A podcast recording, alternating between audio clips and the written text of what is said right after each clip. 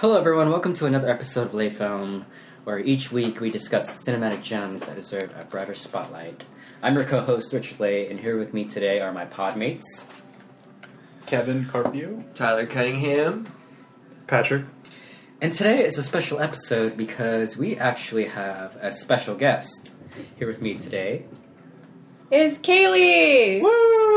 Yeah! Yeah! First, episode- or first guest on the podcast. Thanks for having me, guys. I was not expecting this, even though I kind of was. So, Kaylee, you are a special guest, and today is actually a very, very special day because we actually had uh, quite the eventful morning and afternoon. We did a like a podcast style mixer in some ways. We had uh, Is that what we're calling it? yeah. I just thought of I just thought of it on the fly. But um, yeah, we actually had a pretty special day, and you were joining us, and you picked our the movie of the day. And yeah, do you want to talk about the movie and why you're here? Yeah, so the movie I picked was, um, or is called The Half of It. Um, it was made in 2020 and directed by. Who is it directed by? Alice Wu. Alice Wu. If you ask me, people spend far too much time looking for someone to complete them. How many people find perfect love? Or if they do, make it last. More evidence of Camus' theory that life is irrational and meaningless. Alice Wu, who also directed Saving Face, which was what, what, like a 2004 movie. Um, so it's been a while since she's made a film, and I actually just watched her previous film last night. So it'd be interesting to see what kind of contrasting like ideas she has Yeah. within the two movies that she currently has out. Especially since yeah, she only has made two films so far, and both films uh, are centered around um, Asian American uh, uh, women and modern day.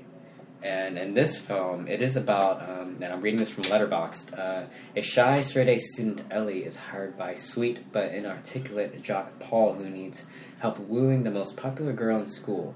But their new and unlikely friendship gets tricky when Ellie discovers she has feelings for the same girl.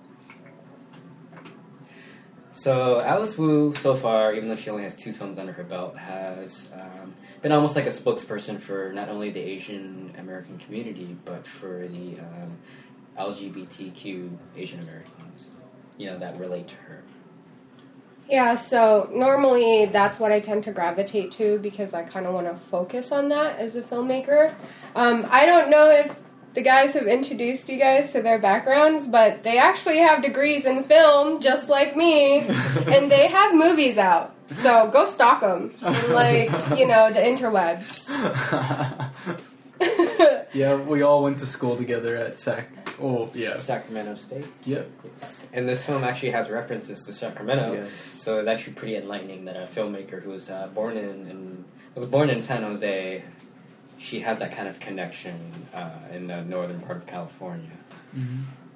I just see um, her name again, Alice Wu. Alice. Alice Wu is like being very similar as me, and for her to like come out with just like films, it gives me motivation to, or it just gives me an idea that I am capable of doing it, and it doesn't make me feel like oh it's impossible, because I know that when it comes to filmmaking, it can really feel like starting a career out of it can be Impossible. impossible. Yeah or just out of reach.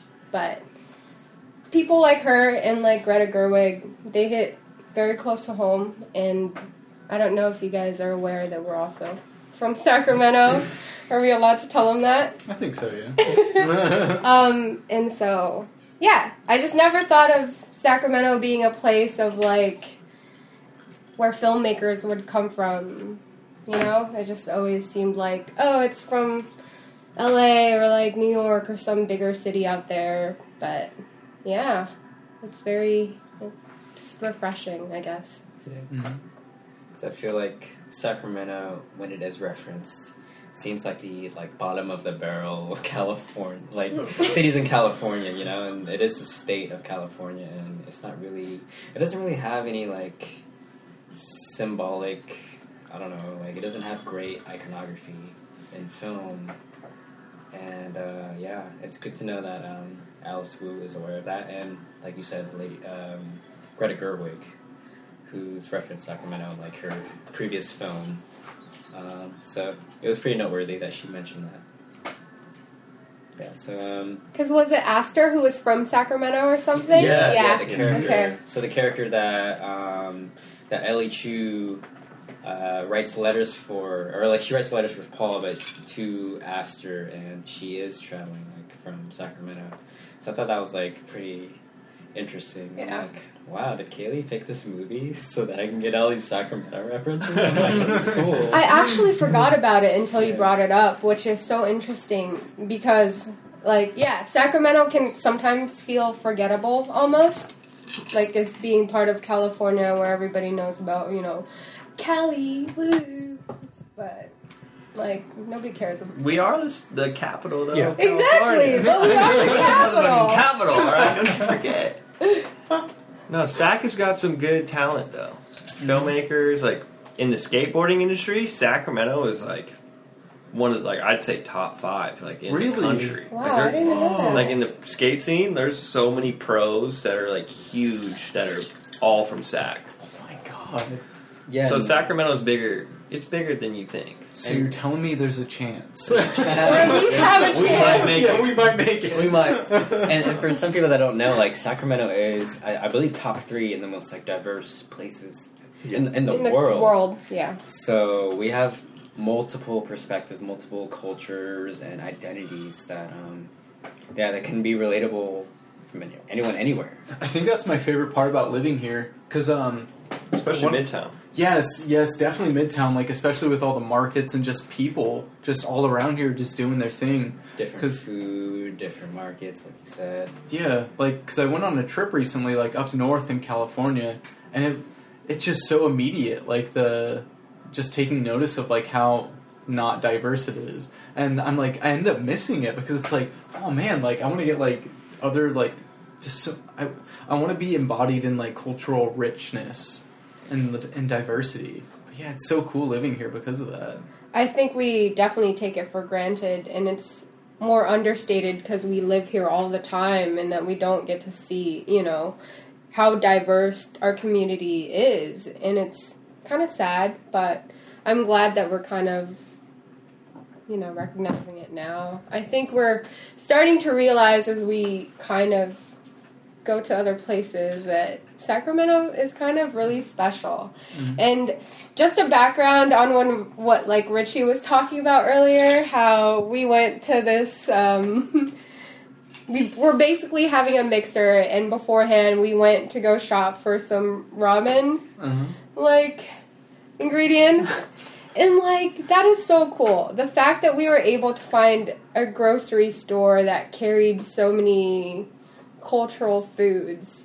Like I wouldn't be able to go to like Eureka and find that. Like I would have to drive like two hours away or something. Um, Or order it online. pretty much. So I'm just really happy that I'm I was able to be exposed to like all the different cultures that Sacramento has to offer. And yeah, it's good that she mentioned it in her movie because I think it's definitely like a sleeper city where everybody's trying to work hard. Mm-hmm. but nobody's recognizing it. So. Doesn't it kind of play the same though as Squahamish? Mm-hmm. It is. Squamish? You're right. Squamish? Sacramento Squahamish. That's my life. It's kind of it's not the most I feel positive. like we're a little bigger than Squahamish. no, yeah. And the, it reminded me of Lincoln, though. I grew up in Lincoln. In the film's presentation, she's like, "Oh, I went from Sacramento, which is a much nom, in Squahamish, which is even less." Wow. It's not full positive light as well. I was trying to illustrate. No, that's that's definitely true. We, I think, a part of us also want to get out of here as much as like we want to glamorize Sacramento as we you know we are right now. Um, there's a part of us that want to kind of have something bigger or smaller. And I think Aster being thrown into that environment, it was nice because I originally did not come from Sacramento. I moved from like a small town called Lathrop, and that's maybe like 15 minutes away from Stockton. There's literally one high school. You knew everybody. It was trash, guys. Okay, like Sacramento was just like, thank God I'm here. and then I got to meet you guys, so that was pretty tight. Wow. Should we talk about the movie more? yeah. Um, yeah, let's uh, give our like initial first impressions of the half of it, and I believe that none of us have seen the film besides you, Kaylee, right? really? You guys haven't seen it No. yet? No, we- Okay. Oh no, we all. I watched didn't. it. I didn't I mean- see it like beforehand. Yeah, Oh, okay. I didn't see it before you recommended it. So, yeah, I kind of was just browsing through Netflix. I didn't even know who Alice Wu was. Or, yeah, Alice Yeah. Wu. Um, I have have the whole never seen, like, Saving Face. But- arrow up to like. four. But, like, as a queer filmmaker, I, like, I always gear towards that genre of movies. And so I was just like, what the hell is this film? It looks like a young adult, like Olivia Wilde, uh, eighth grade movie. Like, okay. But there's this Asian American character in it. She looks, she looks like, you know, me and all my friends. Let me play it. And so I gave it a shot, and I was just like, wait, is this movie just like really trying to like do this right now? Because I'm about to cry, and it's only like 45 minutes in. like it's not the end yet, and so like it just caught me by surprise, um, and it made me kind of be more interested in just like Alice Wu, I guess, in general. Because yeah, Saving Face. I don't know. I should recommend it too. I guess. Um, it's a really good film about family dynamics, tradition, and like cultures and how the melding of the two can sometimes be complicated. And, you know, growing up as a kid, I wasn't born in America. And so I kind of had to deal with that stuff. So it was very nice to kind of have a perspective where it's showing yours so you don't feel so isolated or like alienated from the communities that you're in. I don't know. Yeah, I think that was brilliantly stated. Um, I'm glad you picked this film because I'm not a person that typically watches coming of age or like romantic comedy type films. And I wouldn't really necessarily label this film as like a rom com or like just a coming of age, just because it's just like a multitude of things. And it definitely plays on those tropes and conventions of like romantic comedy and coming of age dramas, but uh, it's a good blend of both. And I like that even from the very beginning, the film already lets you know what kind of movie it is or what kind of story it is by saying, hey, this is not a love story. And I really like that off the bat because um, it already gives you that expectation like, okay, it's not going to be like a any kind of rom com that you watch nowadays in Hollywood. And it's going to have a happy ending and they're going to live together and live the rest of their lives together, you know? And I really love that about this film. And it's very different.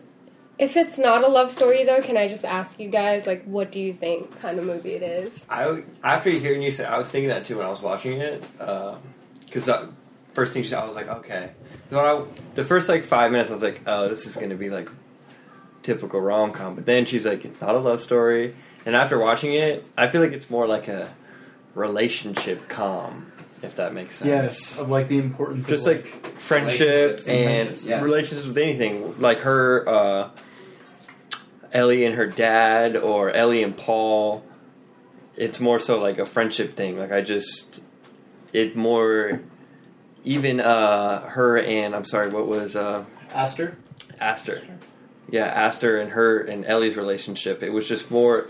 I feel like it was more focused rather than love. It was just focused on friendships and It, I think it's like to springboard off that. It's like the the idea of multiple loves, or like what is love, because their whole the whole movie is centered on the idea of what love is, and everyone's trying to define the idea of love. Like, what is love? Like, can we explain it? How do we explain it? How do you express it?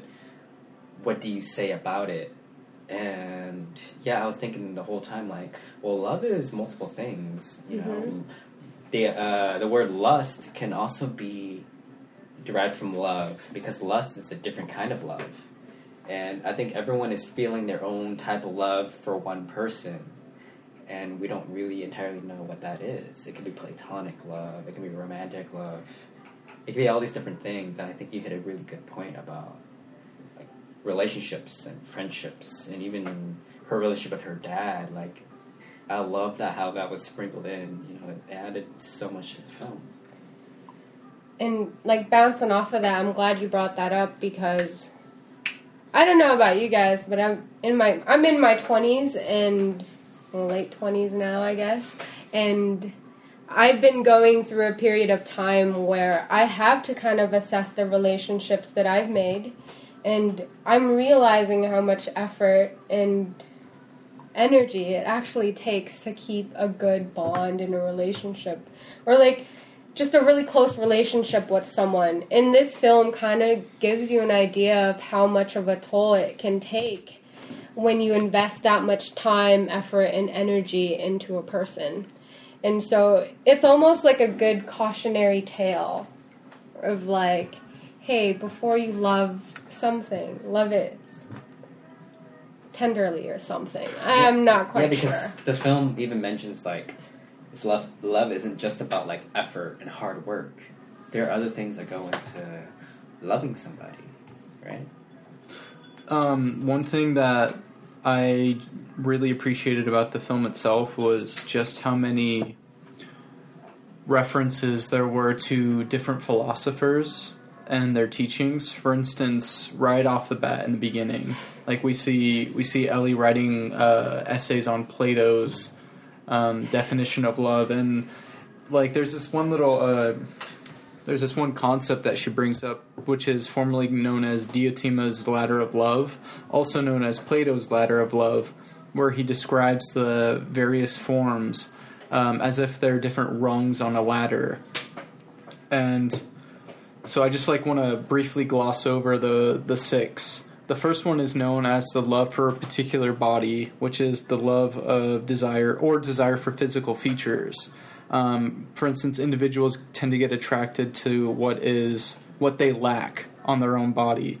The second is love for all bodies, so it's not only your own, but like for everyone else's bodies. But that's all purely topical. And then the third is love for souls, which is where you go beyond the flesh and you genuinely appreciate the personality of, of a whole person as they are. And then a love, the fourth is love for laws and institutions, which is for practices, customs derived for people who generate like their own soul from that sort of thing. And then the fifth is love for knowledge. And then the sixth is love for love itself, which is like creating art for art's sake.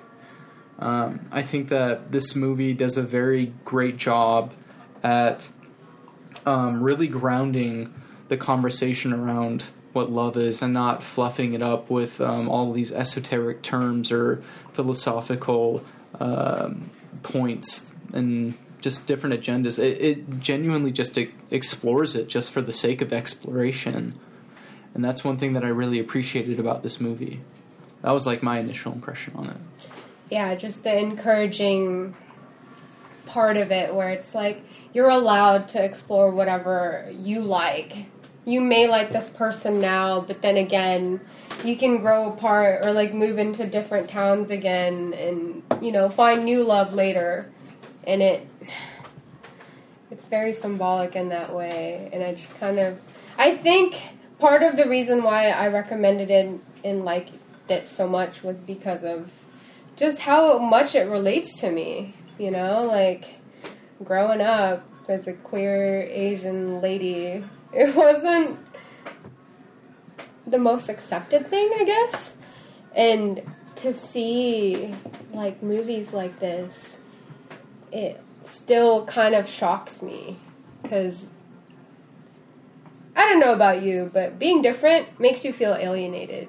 Um, and Yeah. growing up, I felt very alienated. And to see films like these, they make me feel like I'm a part of the community and that I am visible and that, you know, I'm clearly just as much of a part of it than anybody is. And I think that's why I kind of wanted to recommend it. Um, I don't know. I wanted to preface my opinion on the film with acknowledging the vulnerability that Kaylee has taken on in recommending this film, or just any of us when we recommend a film, there's a certain aspect of vulnerability we expose, and like I think you guys would like this, or this is a film I enjoy. Saying that Kaylee knows my love for her is unwavering. I really did not enjoy this film. hmm I I it did not go nearly far enough in anything it was doing, and it just insulted me. It just I'm still very upset about the whole film experience I had watching that. hmm I I wanted a lot more, and it didn't do anything. Give I it felt like you? it didn't do anything. It it's yeah.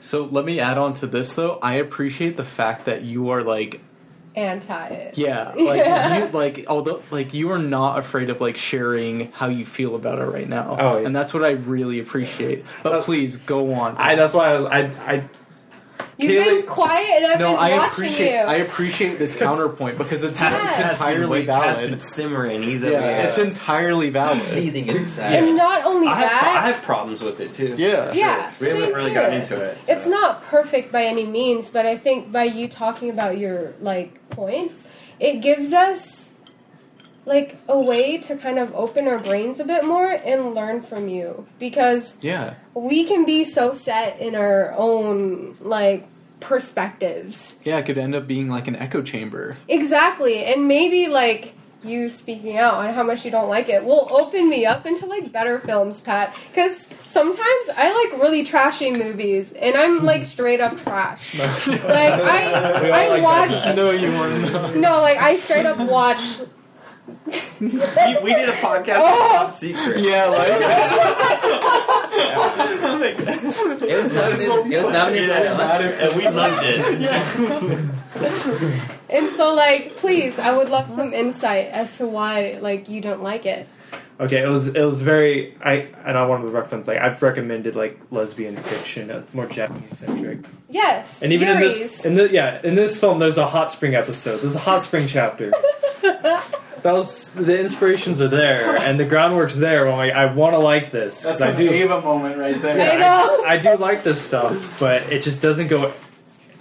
It doesn't go far enough anywhere it needs to, and the fact that it's so recent, 2020, and the fact that it's being been bankrolled by Netflix, and the style is completely lacking, especially coming off a film like Confessions, where it's Confessions ooze style, camera tricks, whatever editing. This is this film felt the safest. It felt, and that felt like it was betraying its message, and that piled on my dislike of the film where it just kept yeah every time I didn't do something or i felt it didn't go far enough it felt like it was stacking onto itself more reasons for me not to like it I can definitely agree with you on that because recently I saw a Portrait of a Lady on Fire. yes And that is a straight up, like, I can argue this any day that it's a straight up masterpiece, okay? it's good And, like, after you see that, the, the contrast, it's definitely not the same impact here, you know? And, i get that it's like different it is more young adult oriented and all that but it's like you could still explore like i felt it failed at the basic themes it was going for like phil and emily's relationship that didn't land at all phil was very second seated much like esther Paul. was second Paul? seated Wait, was it Paul paul or Phil? paul Paul. Paul, I'm sorry. Wait, was it Paul or Phil? I think it's Paul. I think it's Paul, yeah. Mm-hmm. Paul, Paul.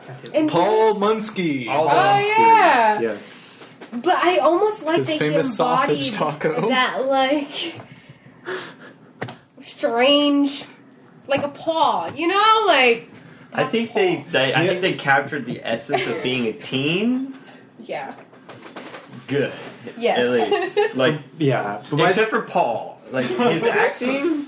I'm, I will say right now, I did not like Paul as an actor. They're don't gonna lie. name. He he won me over in the end. Dude, Yeah. that He did. mo- Oh wait, hold up, hold up. We can't talk about that. That's Spoilers. Spoilers. Yeah. Shit. Damn it. Anyways, um, hey, we didn't spoil anything. Yeah, we did a good job. That's funny. but even even the characters didn't land for me. The structure, like even Paul, he's like a he's he's Forrest Gump levels ish. Especially there's like direct there's like the football reference, not reference, but like Uh, yeah. they do recreate stuff, and you think during the setup of the film, you got Emily, who's the smart, think about philosophers and what love means, and then you have Paul, who's the pure. He know he knows what love is because he feels it, Yeah. and you want them to come together. And even if they don't get the girl, their friendship is what the film's about. That's what I was expecting the first five minutes, That's what I was hoping for too. and it tries to land that, but Paul felt so underwritten. Esther felt so underwritten, and just the level of writing and the characters, like uh, Trig, he's played for laughs.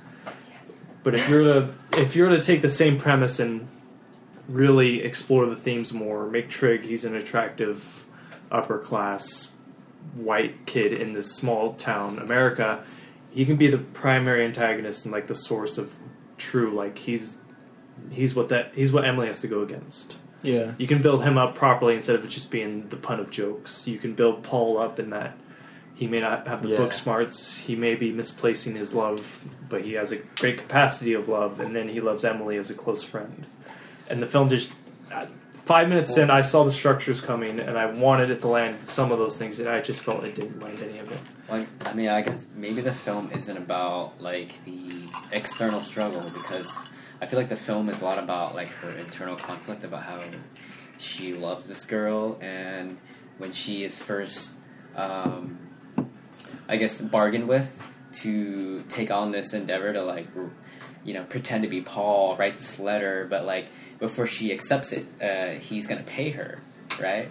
So first she has like this moral code, like I'm not gonna pay anything over twenty dollars for to write an essay for you. And he's like, no, it's to write a romantic letter, and you know the first time she accepts it, like it's over money, and that is like the external, I guess, conflict of the story. Oh, she needs it for her family, she needs it for her dad, and we all love, like he um, has his own personal back history into why he needs money, but um, yeah, like I, you do make a good point. Like they didn't make a, a, a literal antagonist in the film.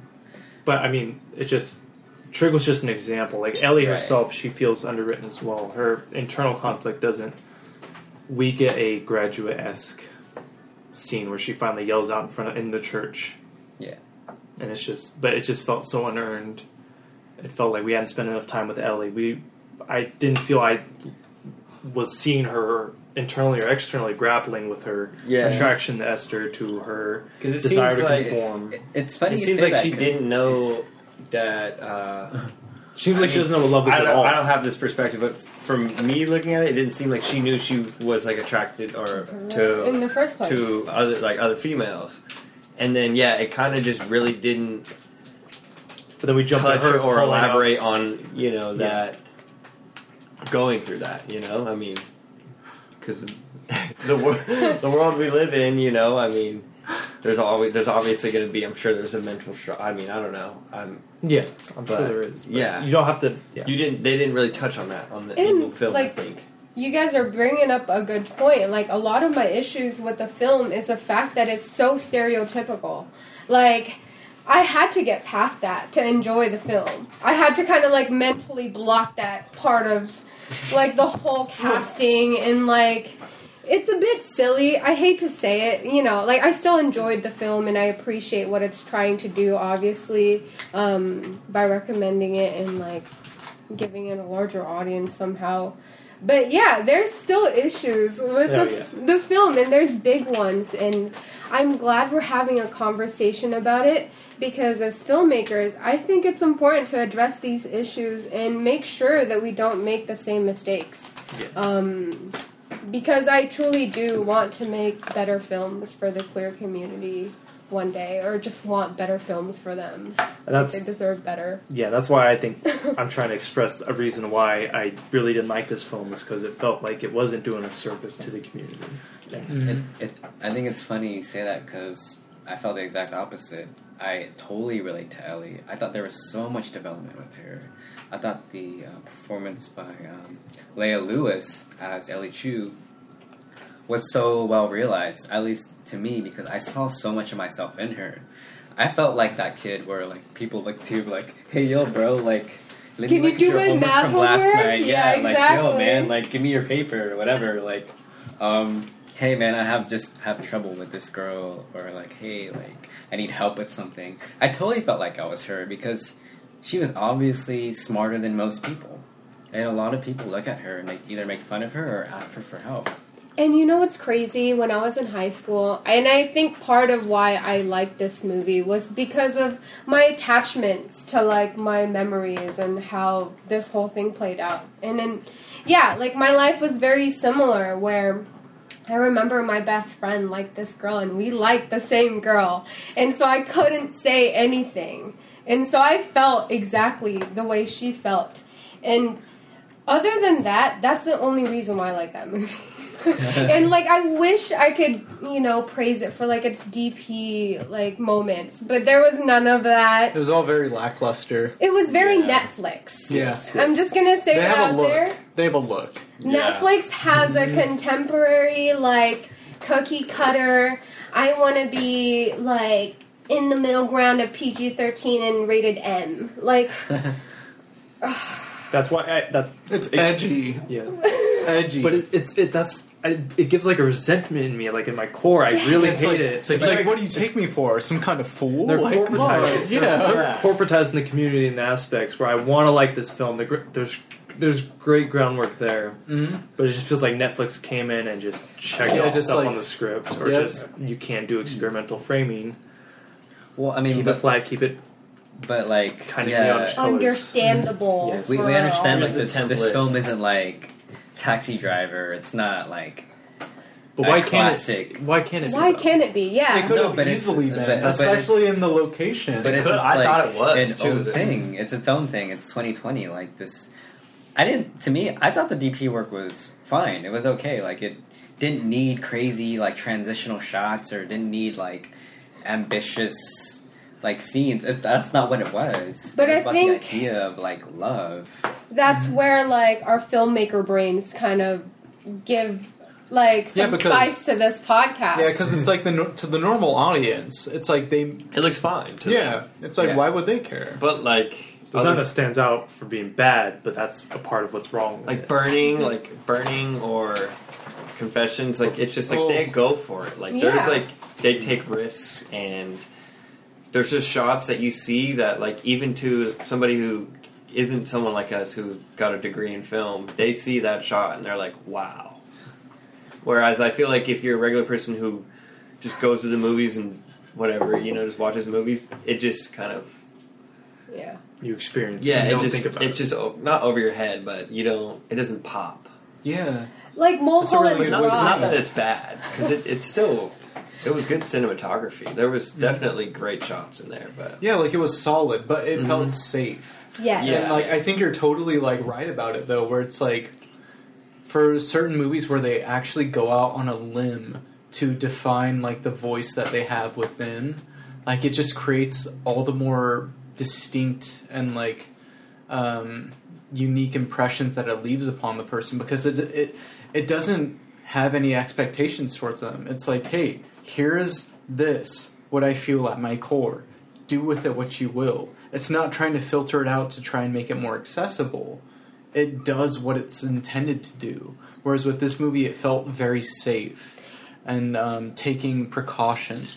But I appreciated the fact that it was able to like I, I appreciated what what it was going for. Yes. Do I think that it embraced its entire potential? No, No.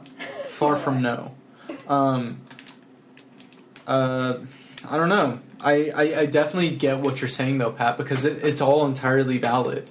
That's the thing, and I wish that I was wrong about it. Yeah. Like I wish that I could sit here and like debate with you about like this movie actually being like this groundbreaking film that isn't afraid to go there. But I can't. Like I'm in I'm in full agreement with you.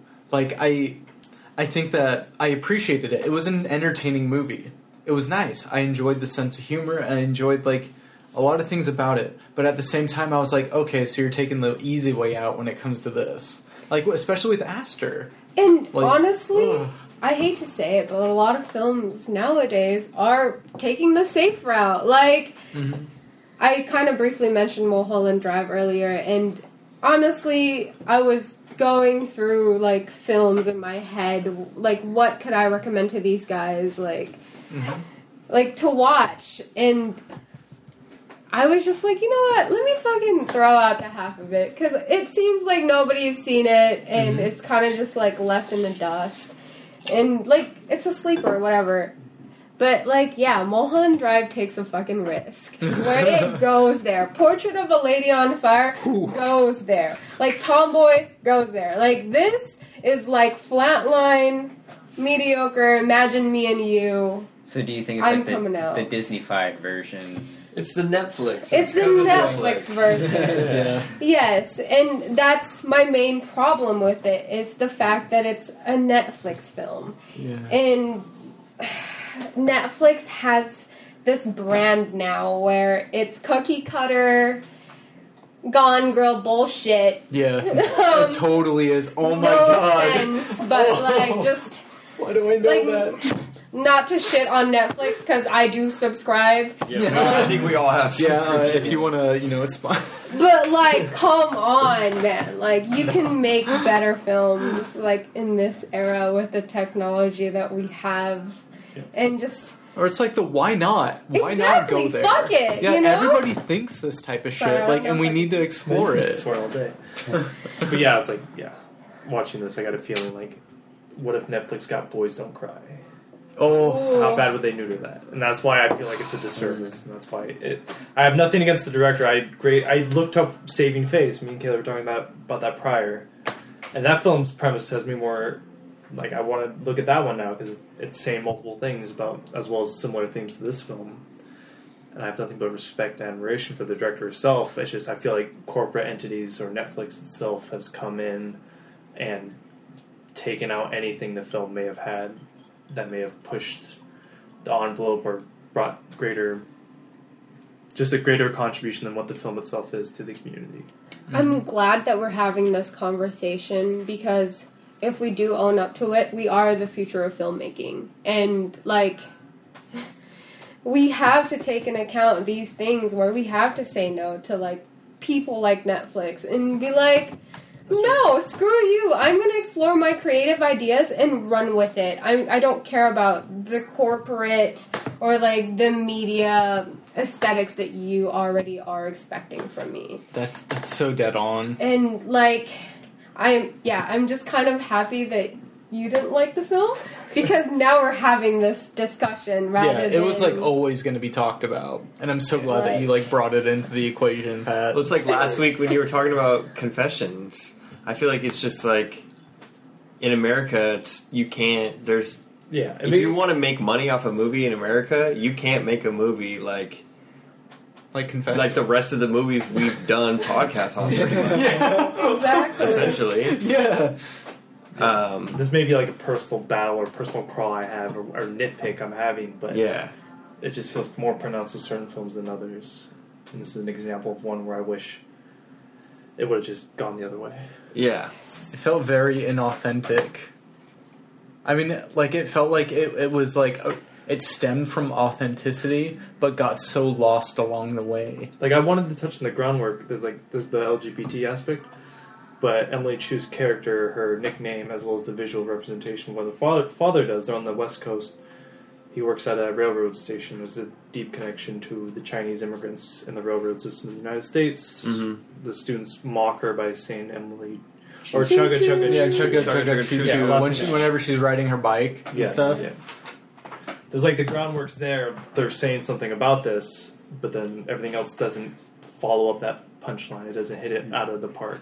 Yeah. It was almost watered down. Like you can see Yeah. it with like the palette, the DP work. And I'm sorry, I just. It was like an hour in before I saw a shot. I was like, oh, that's I good. know, right? Yeah. Well, I I kind of have to be nitpicky here, where I'm like, you know, as and honestly, I hate to say this, but it's like a minority, you kind of have the responsibility to like demand what like you want to be perceived as. Mm-hmm. And this is not exactly what you want, you know? Like this is watered down alcohol. Mm-hmm. I think though when it comes to like when it comes to like net just like the umbrella of Netflix, like I think they did a good job of at least being somewhat Present. like progressive and Yes. because I've seen like I would agree with that. I, I've watched a lot of like romantic bullshit comedies on Netflix with Abby. I'm like, God damn it!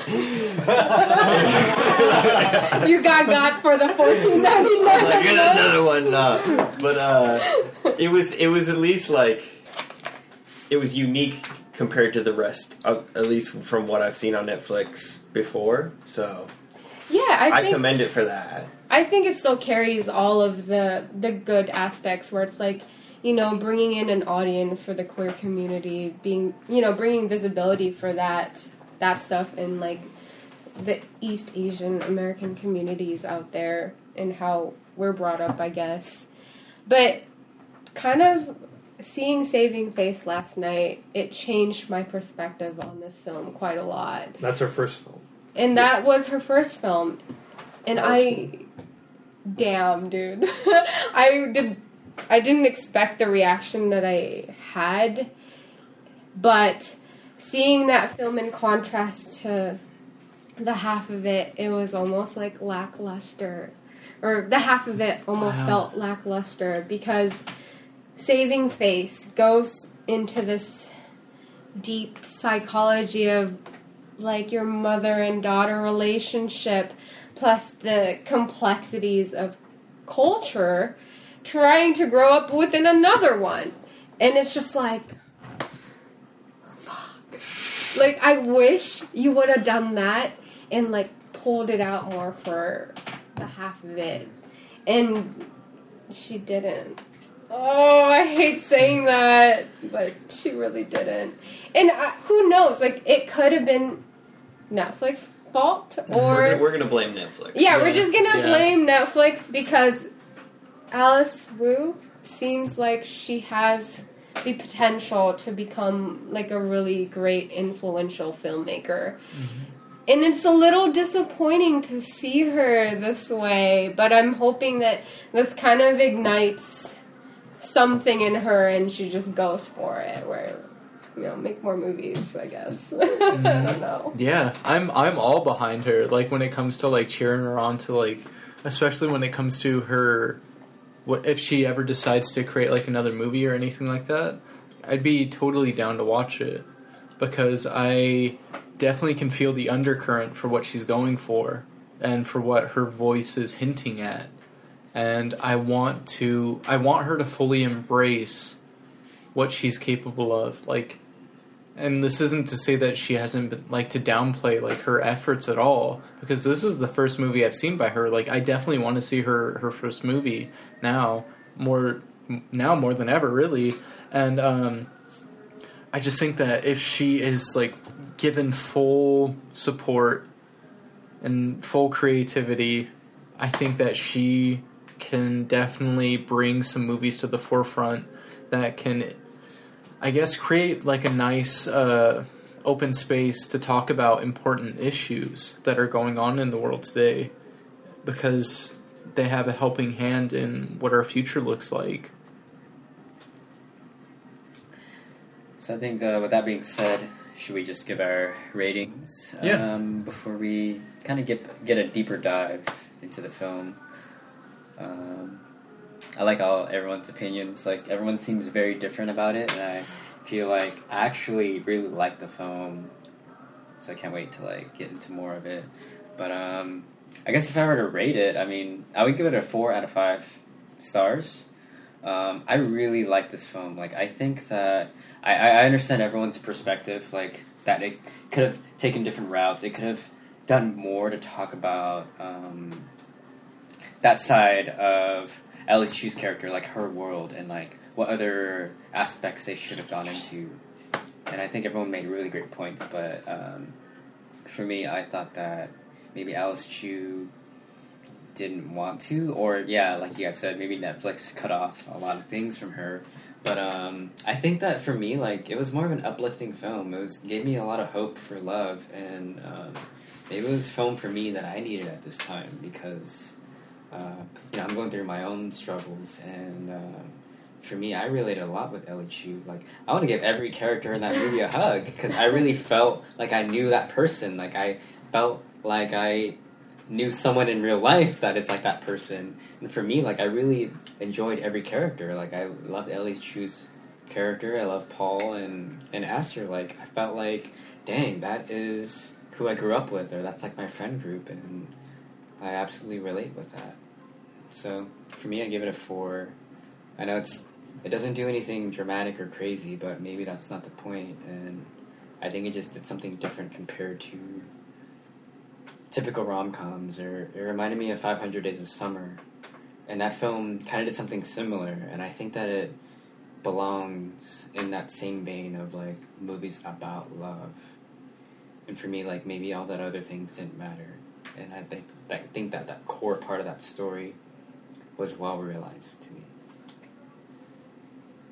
I think I also agree with you on giving it a four. I I roasted it a few times, not gonna lie, but um, I still appreciate it for what it does, and you know, I think a lot of films are kind of a bit like this one, where it's just cookie cutter DP work. Let's just get the story across. Um, but I still appreciate it for what it does because I just I don't know. And you brought up a good point. Like maybe it's the film you need right now. Like not all films have to be like different. I'm definitely a bit biased because I did study film and I would like to become a like a filmmaker one day. And so of course I would want to see like more extravagant like DP work or just like pushing the envelope, but sometimes like a film doesn't need that and if it's easy to understand for people in the mass audiences, um, just to get it out there, you know, that's also part of the important messages of what films are, like what media is supposed to do for the communities around us. Sometimes it's not about the body of work, sometimes it's about the influence that it can give off. And as much as I have like my qualms with it, I think it does a good enough job that it encourages people to kind of step out of their comf- you know comfort zone and express their love for whatever it is. And yeah, I think it's a solid 4. I give it a 1.5. I just have a hardline stance on that. And uh, I think and, uh, our reasoning is just to be everything we talk about Mm-hmm. during the pre and post spoilers. Sounds good. Um, I I'm torn between a three and a three and a half. Um, I yeah, like I I pre I appreciate it. I actually appreciate it more from Kaylee and Richie, both your perspectives, because I know you both have a different perspective than us. Um, but also, like I think just I don't think it's Alice Chu's fault at all. I'm gonna like we said before, blame it on Netflix. Like, because I, yeah, like we were saying, the groundwork was there, and like it had such good intentions. But I think since it's a Netflix film, it has to fall into that category of you know you have to please just these people who you know like they're not they don't have a film podcast these people just watch movies to to watch movies and in that case it you know like like abby really liked it and she's getting in like to someone like us, like who like is more so analyzing movies, but still like it. It's a great movie for someone who likes to watch movies. But for for me, it was uh, yeah, it was like little too stereotypical, but. I think it also breaks a lot of stereotypes. Like I was gonna say, like with Trig, I didn't have a problem with Trig at all because I think that was a one of my favorite parts. Actually, is that um, he's almost like you. You always expect that guy to be like the antagonist, like, but he was just like he actually was a good dude. Like he like he had no idea his girl was like cheating on him with like two other people. Um, he proposed to her. He was just like you know like they. I think it was a fun play on like the antagon- antagonistic like douchey jock. He could sing too. He was he was Yeah. talent show. But um, yeah, I'll give it like a I'll give it a three and a half out of five. Um, it was it was a fun movie to watch. I enjoyed it for sure. Yeah, I was gonna say it's more and like the relationship entertaining. aspect of it was was fun to watch. So Yeah, like if your goal was to entertain, I, like it does an, a decent job, you know. But like pushing the envelope wise, it's not so great. like let's be honest, you could have done some really crazy shit in there, especially when they were talking about philosophy. I was just like, dude, you could put so many symbols and just intricate little tidbits on here, but didn't go for it. And yeah, I do partly think it's Netflix's fault. I'm gonna give the movie a three out of five. Uh, the reason is is because I can appreciate all the different perspectives that have been offered up during this roundtable discussion, and the entire movie I was wanting to like it so much purely just because of the just because of the the entire structure that was being built. I can I could fully appreciate it for what it was because it's like here you have these few characters who are marginalized in a way, like especially with Ellie's uh, father and her, and just the way that they're living in this midwestern town where it's just made up of mostly just like one specific background of people. And for instance, it was talked about earlier with Ellie like riding her bike down the street, and then like you have these people riding in their and they're like uh, old like trucks from like the '60s and stuff, and they're like calling out slurs to her, and it's like I I definitely appreciate what you were saying about that Pat too, because it's like that stuff was so glossed over. So like they're not even the groundwork's there for it to be. It's, it's not even slurs. It's just like it's it's a gray area itself. Either insults of like is are they just making fun of her last name? Yeah, or Or is is it it? referencing the treatment of Chinese immigrants during the building of the railroads? And Yeah. it feels like it doesn't pick which one it's trying to say, and then it feels yeah. it doesn't elaborate on it. It's a little loose. It needs a bit more authority, right? Where it's E- like, exactly. I want almost you to it- know this. We need it like twice as dark. is Yeah. Yes. saying. Like which which, Which leads is the theme of this podcast. so, So- far. so this leads me to like my next point with how I feel about it because um, I feel like there could have been so much potential that this movie had lived up to. Um, I, s- I think especially now during this time where you know there is this pandemic that's going on where people are you know being halted from their daily lives of escape and distraction. Um, I feel like there's a lot more time for introspection going on right now, and I think that you know this movie coming out so recently, especially during this time of profound intr- or profound potential for introspection, I think that it could have done a lot of good for anyone who viewed the movie, and I think it still can, and that's why I have hope in it, which is why I'm elevating my original score to a three because it felt very genuine in its attempt yeah. but it wasn't allowed the conditions to follow through with what it wanted and i can fully understand that especially with you know we're all filmmakers here and especially living in the united states like i personally can't find any situation to which the stories that i want to tell will be given full support like i know that i will have to create whatever uh, scaffolding there may be to elevate myself to and like others around me to what it is that I want to make at my most authentic self. And this movie, I felt like it was so stripped away from that, um, as was like originally mentioned earlier. And I think that that's a tragedy because it's so I could feel it on an intuitive level, where it doesn't even need to be said. I don't have to read any of the background information on this movie or even have a conversation with um, Alice. Uh, is it Alice Wu? Yes. Yes. Um, I I can already tell, like as like Tyler was saying, like I blame whatever shortcomings there may be with this movie on the people who produced it and the people who had more of a voice than the writer and director of it. And I, I I think that this movie and everyone who worked on it put all their heart into it, especially with the interpersonal relationships. Like it was mentioned earlier, I think Tyler, you brought it up about like um, the relationships between people. Wait, was it? Yeah. and like it wasn't a it wasn't a love story about two people it was about like what was going on in the space in between two people who can even be seen as friends you know coming from different backgrounds.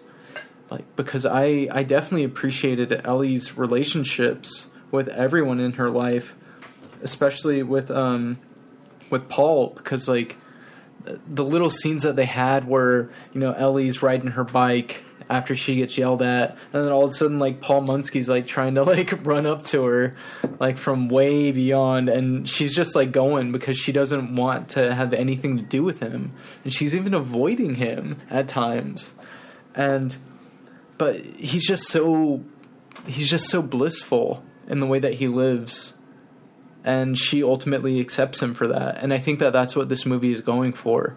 It's looking past the original boundaries of love, or looking past the first rung of love, of uh, the purely carnal attraction, and looking at it, you know, wanting to to elevate that ladder, you know, ascend it in a way to where you can truly just appreciate loving someone as they are. Uh, it's mentioned by Ellie's father later on in the movie, but I think that that's what I'm ultimately taking away from it. So, although it didn't live up to what I wished it could have been, I think that I think it's it's in the attempt that matters most with this movie, and that's why I'm giving it a three. Yeah, and I think as filmmakers, like, we kind of have to see that for ourselves, you know? We have to be honest with ourselves. Like, what do we choose? Um, do we choose to comply with people like Netflix and get our movie made? Or do we go balls out, guns blazing, we're gonna make it our own way? I don't know. Like, But at what cost, though? Exactly. Are, are people to see it if you do decide to make it that way? And I think that's part of the complexity complexities of cinema in the modern age is like how far are you willing to go to make sure this is seen? And like I battled with this before where I had this just battle in my head where I'm like, do I want for people to understand what I'm making, or do I want to make it my own way? And this film kind of fights that battle too, and I can see it. I can definitely see it where she's like, I want to do it my own way, or do I want this to be seen by others? And I think ultimately at the end, she chose for others to see it. Um, But just to play devil's advocate, just to purely for the basis on playing devil's advocate, what if she was also in on it? Like, what if this is all just projection? You see, you see I think She I the writer feel as like well. she Mhm. yeah. made the movie that she wanted to make. I don't, Yeah. I'm- I know everyone else has their own take, and you know Netflix could be the blame. And you know, if you reach this point in the podcast, you should already have seen the film because it's on Netflix. So if you have not seen the movie yet, you should be here because we're going to talk more about it uh, in detail. But So, what you're trying to say is I'm in love with her. have you ever spoken to her? I'm not good with words. But you know you love her. I know I think about her when I wake up, and when I'm doing my sprints, and when I'm eating my mom's bratwurst, and when I'm saying my prayers. That just means that you're stubborn, not that you're in love. No, it's love. Uh, love makes you screwy. Don't you get screwy? No. this whole section needs. Oh, that fry thing does sound good. Daily modifier. Oh, I get it. Get what? You've never been in love.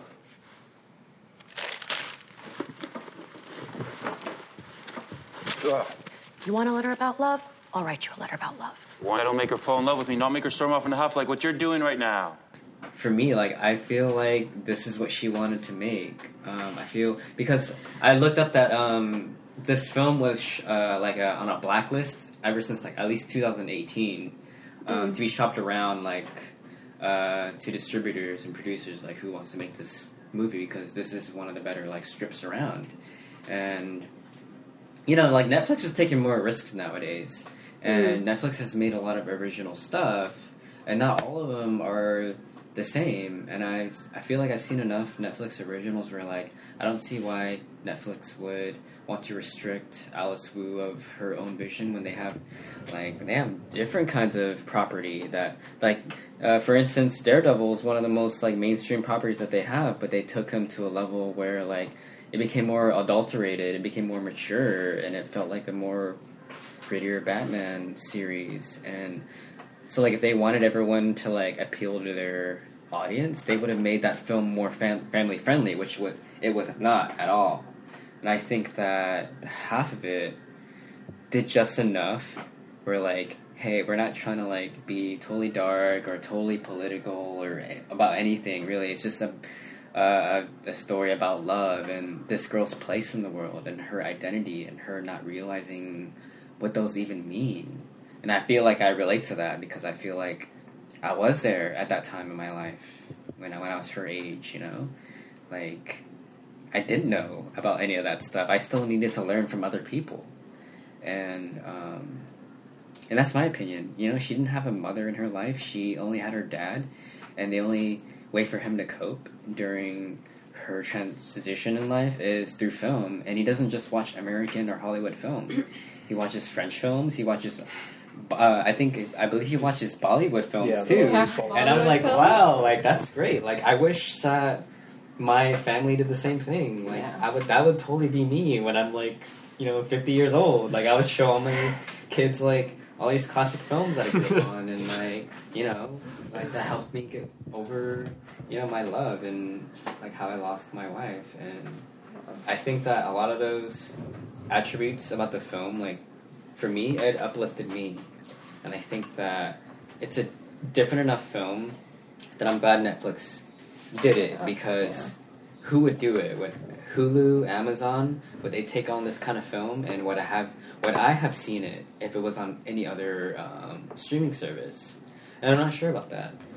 So I'm glad that Netflix did it, and maybe Saving Face is a different film, like totally when it came to like taboo subjects.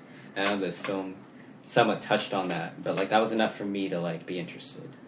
And I guess I have to ask you this as like filmmakers, because all of you guys are filmmakers.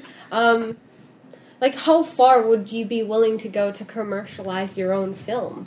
You know, like Ooh, Kaylee That's- asking the hard That's what hitting I was thinking questions. earlier. I was like, that's the hard part because I've definitely like considered that when I'm writing scripts. Like, I do I tone it down so it's easier to understand for the audience, or do I go full force gibberish?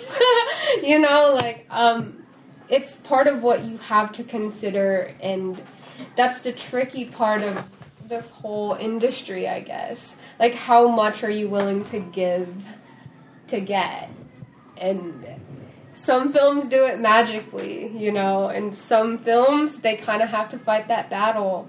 And I think ultimately it's up to the filmmakers to decide like what kind of industry you would like to align yourself with. And I definitely agree with you with yeah, would I have seen it if it wasn't on Netflix? Probably not. Um, but that's the choices that you have to make as a filmmaker you know like sacrifices i wonder how much sacrifices she had to kind of edit out because of netflix. And i would like to say it's you know all of her work but then again like who's to say that? Because we can all write scripts on our own and have it be our own work but when the crew comes in when the budget comes in with the, when the location comes in all of that shifts too. We have to consider that and sometimes a film is ultimately successful. And sometimes it's mediocre and sometimes it's just horribly bad. And i think that's what we have to live with. We get options as a culture and that's so refreshing. Like thank god we get to appreciate films and not like them and we get that option. And we're not just like so narrow minded I guess, and have this like perspective where like, oh, this film is so great. Because as a kid, all Disney movies were great to me, you know, and I didn't have this. And I guess I'm just happy to have this feeling again of not liking a film, liking it, feeling joyful after it, or feeling upset. I think that's ultimately what films are, right? Is like this weird thing that we run to and we're on our weird bullshit, I guess. I don't know. I think you bring up a really good point because, like, I don't have a huge barometer to compare this film to. Like, Yeah. I don't see a lot of films about Asian Americans in general, and the only other film I can compare to is like Better Luck Tomorrow by by Justin Lin. Or jo- Joy Luck Club. Yeah, the Joy Luck Club. like, those are all like Asian, like about the Asian American experience, and so like I guess because of that, like I don't really have like all these other romantic comedies or coming of age dramas that have similar experiences for me to compare it to. So like I can only think of like what 500 Days of Summer, like that's a rift on the comedy genre, or, like the romantic comedy. And at least this film, like it's not like that at all, and maybe that's the reason why I like it more because there isn't like a huge barometer for it for me to like say, oh, well, it's kind of like it's better than that film, but at least, but then again, I don't get a lot of films like this. I mean, am I the only one here? No, I, I was no, gonna I say definitely don't get any films like this. you don't ever like. It's it's rare to see like a film about. Um, She's you know, like China. an Asian, yeah, Yeah, uh, she's from- she's a girl from like- China growing up yeah. as an Asian American. That's just Yeah. not a that's not an American movie plot line at Right. all whatsoever. So, like what you were saying before with the uh, what we would do as filmmakers to show your film as Alice Chu, I I probably, Probably would have do done the same anything, thing, right? Yeah, Yeah. would have done anything, even for even for me as myself. Like, I damn near would probably sacrifice anything to get a, a movie made by me on Netflix. Like, just to you know get your name out there in the industry and stuff. So there's no knocking. Uh, for me personally, that's how I am. Like, Yeah. I mean, it's either you know, like I've that's a. I've heard of like other people. There's like this rapper I remember from Natomas. He was like one of my favorite rappers growing up, and he got an offer. This is rumors, but he got an offer from uh, uh, Warner Brothers to be like a ghostwriter and make like a lot of money, but he didn't want to do it, and he said he would make more money, you know, uh, selling CDs out of his car, and so he didn't take the deal. So yeah, that's just like I guess it's like I don't know. It's it's just how you look at it. If you're like selling your soul, I guess it just depends on what your project is and what you're originally trying to go for and what it ends up being. I wanted to counter that with if, like, I get what you're saying about just getting your name out there, like getting the Netflix production under your belt. Mm-hmm. But if you just make something that's cookie cutter, they're not going to Yeah. you for But your film. Exactly. If it You're feels just going to be the next Netflix guy. You're not going to be Yeah. making your own film. you don't want to, uh, I guess, jeopardize like your career or like put yourself in a box. Like, it won't be a Tyler film from the Yeah. outside. It will be a Netflix C film. So I And think you it's won't get hired ever to build a Tyler film, which is Mhm. what we all want to see. That's what I feel about the subject. For sure. So I guess it's just something I guess that you would have to gauge, and uh, yeah, that's just a tough decision. No, you yeah, know? yeah. Mm-hmm. I think definitely. Yeah. Dang, I'm so surprised because I like. I don't know. I I, like. I'm- the I still feel I really was- happy from the film. Like, I l- like the character Paul. Like, he's totally someone that I felt like I knew in high school. Like someone who's just totally kind of like ignorance is bliss kind of thing. Like he didn't understand his own feelings or his own awareness about like what he's going to do, trying to pursue this girl, like this popular girl in his high school, and I don't know. Like I felt like that fit the modern age. I felt like Aster is someone who is aware of her own like upbringing and her own like popularity, and that like I don't know sh- if she just made an Instagram, she would be an Instagram model somehow, or like like she knows that she's being watched by everyone. And that community is totally religious. They are uh, Christians, I believe, right? That that was another low hanging fruit. I really like. It's such. It's so easy. Cop out. It's so. But I the didn't think second that the preacher's on the front yard yelling, it's like okay, I. It's so easy just to. But like I've I've met some people who are extreme Christians. No, yeah, there's, there's and people like they that. totally believe that people who um, are homosexual should go to hell. No, yeah, and I- they and they've been blatant about that. Like The Last of Us Part Two, when that came out, I I spoke to someone like randomly online, and they were like, "Oh, I didn't know this movie's about the actress Ellen Page, like her orientation." But like, if if that character goes that route, where like if they feel like they're not man and woman, then she's gonna go to hell. And that and that scene came up, and I Yeah. thought I was like, "Dang, that But is yeah, but speaking from really I, tough." I have a cousin who I grew up with who is now gay, and he served in the military. He served. He's he's a he's a successful person now, and me and him still talk about the internal struggle he feel not feels, but in our own family, there's people who are like that, who are strongly devout and don't recognize same sex couples.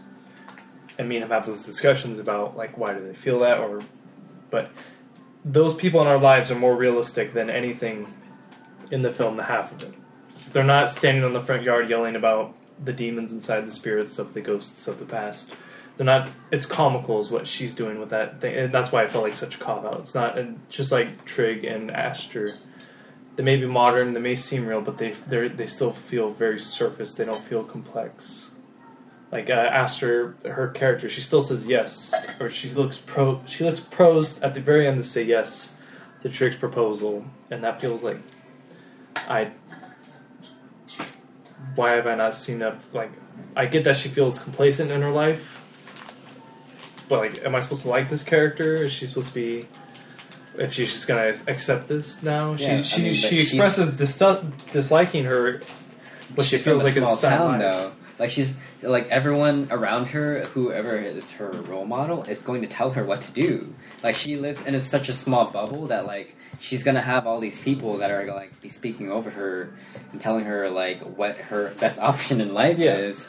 And I feel like in that community, like it's like that for her. Yeah. And all eyes are on her, and all eyes aren't on Ellie Chu. And I think that's why, like, I want Aster to overcome herself, yeah, but she doesn't.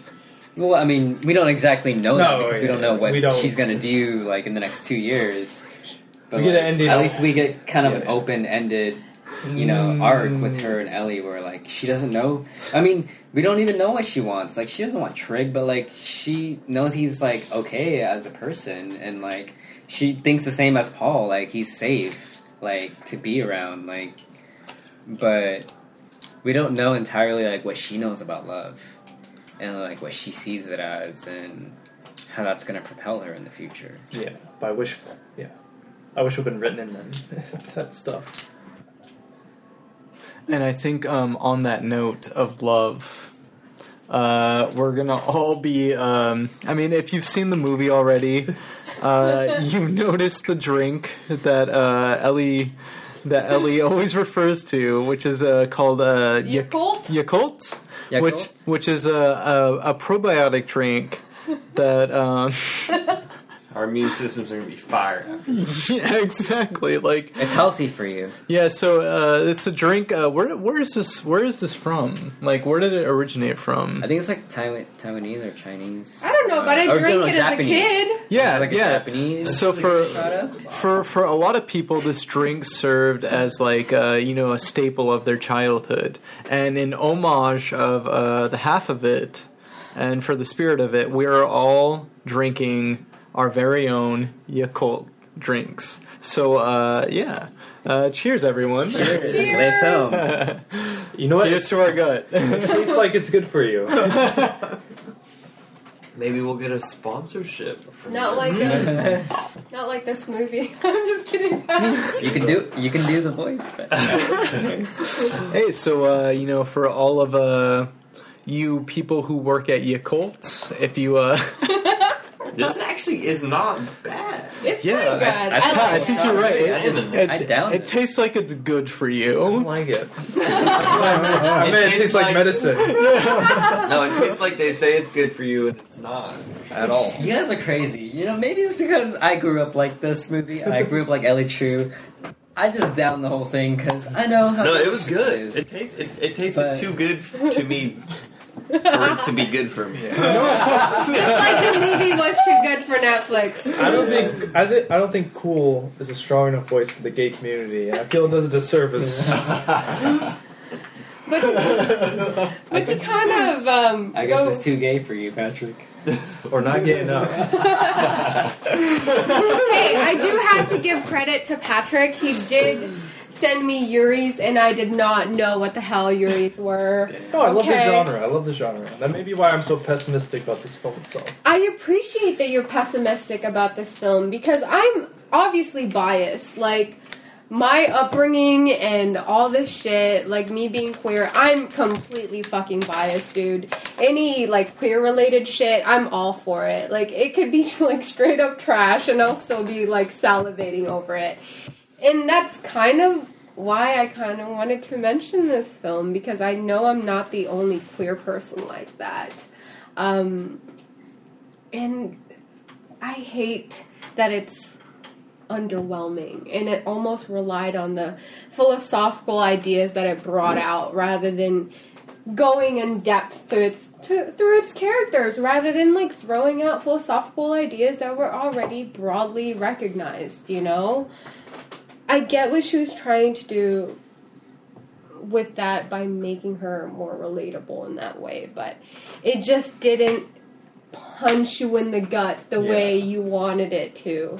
I just remember this part where she talks about this Greek philosophy about, oh, like what if humans were split up by the gods because they were deemed too powerful? And I just thought that was such bullshit because it's almost contradicting what she wants to say.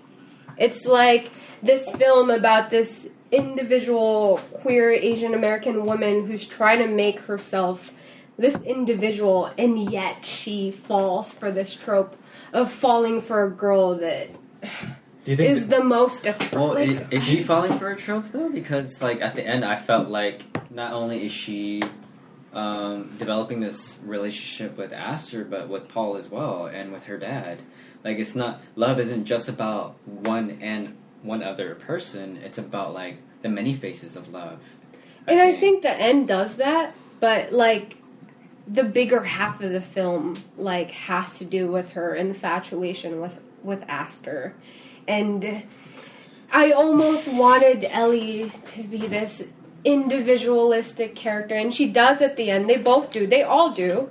Um, if we're being honest, but just the context of the bigger part of the film like fell short, you know, like it almost was like at the end was like okay be yourself and that's not what i wanted it's like i wanted more in-depth overview of what this philosophical idea meant to this complex character that we're trying to show. Rather than here's a philosophical idea that is relating to the situation that this character is in. It was very much shallow and I still give it a four because I'm just like a softie, but like I wish it went there and it could have been so much better and more impactful. And I think that's what Pat is trying to get at. So I get your resentment because I should feel the same way, but like I said, I'm completely biased. I, I wanted to say we do see Ellie. I can't deny that it does happen in the film. Ellie does grow as a character, especially Yeah. with the relationship with Paul and her own father. But I want to connect that intro part you're referencing with the Greek thought about the uh, two people are one, and that was what we were originally. That's why you pursue your love. I want to connect your thoughts on that with the ending for Aster, where it feels like it's returning to that without. It's pretty. They try to play it open ended, but it's. It looks like they're leaning into the one true love aspect, Yeah. Yeah. and then for me, it didn't feel earned. It didn't feel.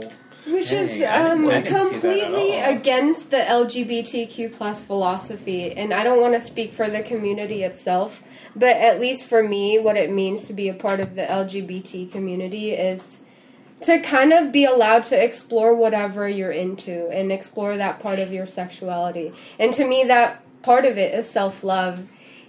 And it fell a little bit short. They could have sold that a bit more and unfortunately they brought up this idea of partnerships again and Yeah, like it was a uh, little disappointing. So do you feel like when we talk about partnerships, we're talking about just one-on-one monogamous relationships? We're not talking about like other types of relationships that we can have in our lives.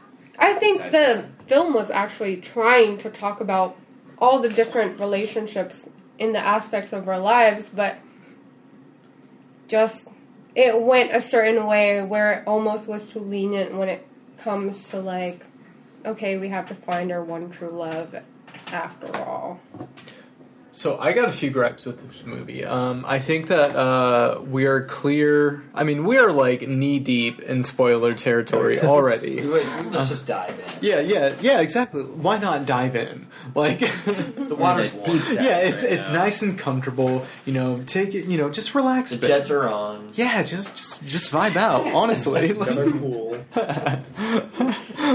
The jets Anyways, on like like you like you all want to talk about Aster. Let's talk about Aster and yeah how let's fucking talk about it. boring she is as a Oh! character. Why is it that queers always get typecasted as like liking the boring girl? And I've definitely fallen into that. Just saying. like maybe maybe the reason why these people project so much onto this person is because there's so much blank space to project onto. Like I think that this is poor writing at heart in terms of like just having her serve as like a vessel for how um for Someone's affection. yeah Or like, just being an object of someone of somebody's affection exactly Yeah. and i think that had she been given more screen time or even um just a little bit more freedom to roam as a character i would have cared so much more about aster as a character because when it finally got down to the point of her entire story where you know she's she's uh, basically being allowing herself to settle for this mundane lifestyle where she felt like she was escaping from her hometown to visit like this new foreign place to start an entirely like new life only to find that she is even further on the further down on the rung than she originally started with and it's like oh do I settle now? Because what if I end up uh, going down even further as opposed to ascending? I, I just think that it's so cowardly to resort to that sort of thing. Um, and t- I mean, in, even in terms of like uh, Aster's character arc, because that's what she ends up falling into. Like to have that be her high point as a character, it, it and then to like have it you know go to the ending where it's so open ended of like oh well what if uh Aster and Ellie are are the two or like it's it's like the allegory of the beginning of the movie with the you know uh the Greek belief that we search we are in the constant search of of our other half. And if we don't find that we're just miserable throughout our entire lives until we find it um, I think for her to take on that role like you said like you mentioned earlier pat it felt so unearned. Like it felt it's like okay give me about like 30 more minutes of ex- of exploring why she's so afraid to embrace who she is at heart. Because I think it even I think Ellie even mentions it at the end where she's like saying like oh well you know you're gonna be this way. Like if you're already feeling these emotions it's gonna this is how it is. And she's like oh well I'll see you in a few years. It definitely it does feel entirely underwhelming to a sense. And I I I wanted to like ask her because I mean that entire like spa scene like that was like what everything had been building up to between her and Ellie as like a, a relationship as like an exploration. And it just felt like it had it had glossed over too much in between And I don't even like thinking back with the film. I don't even remember why she liked Aster. Like, yeah it's like what what qualities the does she even fuck? has Like- like, is she funny um has she ever even spoken to you apart from that one time where she helped you pick up the shit you dropped? Like, I'm sorry. She's hot and she likes literature. Oh wow. That's, yeah, it That's all feels, you need. it feels coincidental, but they do have the same deep admiration of philosophers. But Emily had no idea of knowing that prior to Yeah. her helping Paul, and when they began exchanging information about that stuff. But also, we kind of have to understand, like, how do we develop relationships as humans? Oh yeah, I do. Like, I, yeah, I do acknowledge that. Like, oh, Um, she may have just been a physical attraction. Exactly. Like, how does that work? And Well, yeah, and Aster might have a different way of like developing feelings for people than you know, like she likes someone who likes to read, you know, who knows her readers, and not everyone's like that. yeah, And Paul definitely wasn't like that person. He definitely expresses his love much differently. Um, he's not one with words, you know, and I think the film clearly shows like what Ellie likes and what um, Aster likes and how like they connected on that level. do you guys think if you would have watched this film when you were a bit younger, it would have like been better at all? Or I, th- I think Because so I, I feel like that because a lot of my problems with it is like my maturity stage where I'm like love isn't just this where you're you know like I've gotten past that and so this film almost wants to communicate that but it doesn't do it all the way because it has some restraints you know How much younger are we talking? huh How much younger are we talking? Because five years like I'd maybe like high Teen- school. Yeah. Yeah, Uh, like no, no, teens. I'd the same probably. Yeah. But junior high, maybe not. Yeah, sure. yeah. Um, because you know now that we're a bit older, it's easier for us to kind of assess what love means to us, and the way Ellie loved certain characters in the film isn't how we would approach certain loves in our lives. I don't know. I just So, so I have an interest. Well, not to like. Well, I'm gonna like sidetrack a bit in Go terms ahead. of the movie itself. Um, just in terms of like talking about a certain scene.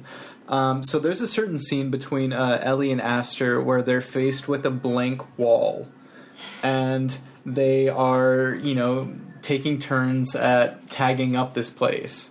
Uh, each person like egging the other on in terms of like you know, getting them to be more vulnerable with one another. Because there's this one quote that it all leads up to while they're exchanging letters, and even towards the end when Ellie um, has a major out uh, an outcry at the church when um, what's his name uh, T- Trig. Trig, Something like that. yeah. Trig, yeah, when Trig uh, ends up basically proposing to Aster, uh, Ellie brings up this quote that was uh, brought up between the two of them, and it says, "Love is being willing to ruin a good painting for a chance at a great one."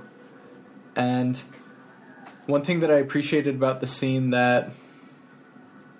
Uh, in terms of like them uh, egging each other on while uh, tagging this blank wall, is the fact that like Ellie saw past Aster's mask and knew that for her painting is like one of the things that, makes her who she is. And going back to Ellie's father's quote, um, towards the latter part of the movie between him and uh and um Munsky. yeah, between him and Paul is um because Paul's having like this huge crisis where he was raised and you know believes in God and believes that anybody who has uh, an attraction that isn't that isn't fit that doesn't fit in with his criteria that he was raised on is wrong. And he was talking about how like how you you don't want to change the other person like you love them as they are. And I I think that this was like an important scene because Ellie is getting Aster to reach that point of I, I know that painting means this much to you and you need to pursue it as best as you can. And Ellie's like the only one who recognizes that quality in Aster. And then when Paul like tries bringing it up later on in, in conversation of like, oh well, yeah, I got your painting. It was pretty. like, oh, that's all you have to say about it. Like, like you can clearly tell like just how each character genuinely felt towards the other, and although it didn't match the same wavelength as uh, others, I, I think that there's still some sense of, valid- of validity in it all because it, it wasn't afraid to go there with those uh, philosophical explorations, and I think that as long as like it's creating a conversation, it's all I can ask for. All I can ask for. I like that the painting's the first one in the restaurant has a Georgia Georgia O'Keeffe aesthetic to it, but then the other ones are kind of plain and safe. Mm-hmm. But I thought they were hinting at something with that. I was like, oh, maybe they're laying the groundwork for the reveal, or but then yeah, it doesn't really. And just like painting a picture is so symbolic, and just like for you to be asked to paint a picture of something, um, I definitely appreciate the you know little intimacies of the films, or it's like asking somebody to paint a picture of whatever they want, or just stuff like that. I think it showcases a different idea of what love can be because right now we all have our own different perspectives on what love is, and sometimes intimacy could be like the little things like that rather than this whole extravaganza of like sex scenes, like coming off from like blue is the warmest color. No shade, just saying. just saying. uh, I think I yeah I don't know. I'm just taking this opportunity to mention as many like films as possible. Just like there's more queer films. Haley, you always have a you always have a spot. I'm sure. You, I I feel that way. You're, you're always welcomed. Yeah. Um, you just watch those. yeah, like seeing Portrait of a Lady on Fire. Like I wish I didn't see that film before I saw this because it just runs over it with like big like a gravedigger esque monster truck rally pickup truck. Yeah. So that's an analogy for boys. We can understand. dragging it through the mud. I didn't know she was gonna catch that. That's what we're going to do. We're gonna need to add a Grave Digger clip into the Instagram for this week's post. It's one for us dudes to get now. I yeah I yeah. Because let's compare. Let's be really honest here. If we want to talk about groundbreaking, pushing boundaries, I only know couples. I know. I only know a couple of films that do that, and one managed to do so unexpectedly, and I was just. I saw the trailers, like in the movies, and I was like, "Yo, that's hella gay." But when I saw it, I was just like, For portrait. I'm hella gay. this, the movie is not like I'm just what movie was that? portrait of a Oh, Lady yeah, on yeah. fire. I love the trailer. I get the same feeling. What was your guys' What was your guys' favorite scene in the film? When she would ride her bikes, because I used to always ride my bikes too, and when it turned into that one shot where it was an upslope and it's her trying to pedal through, it was just such a good symbolic visual representation of what she was going through that I was like, I think cinematographer, yes! I think job. my favorite was that like gave me the most joy is when she's out uh, Ellie and Aster are out on like their little hot spring date and you see Paul and Ellie's dad and it just cuts with him smacking the sausage in the bowl and I'm just like That's when Paul won me over right there. That exact cut right there. I am in complete agreement with you, and the reason is because They're both just looking at each other, like throwing the meat in the bone. It's just like seems so pure. the reason why I love that scene so much is because like it's it's it's quite possibly It's a the most- classic like like girlfriend's dad boyfriend relationship clip. Like I've been there. I've done that. I was Paul. I've been Paul right there.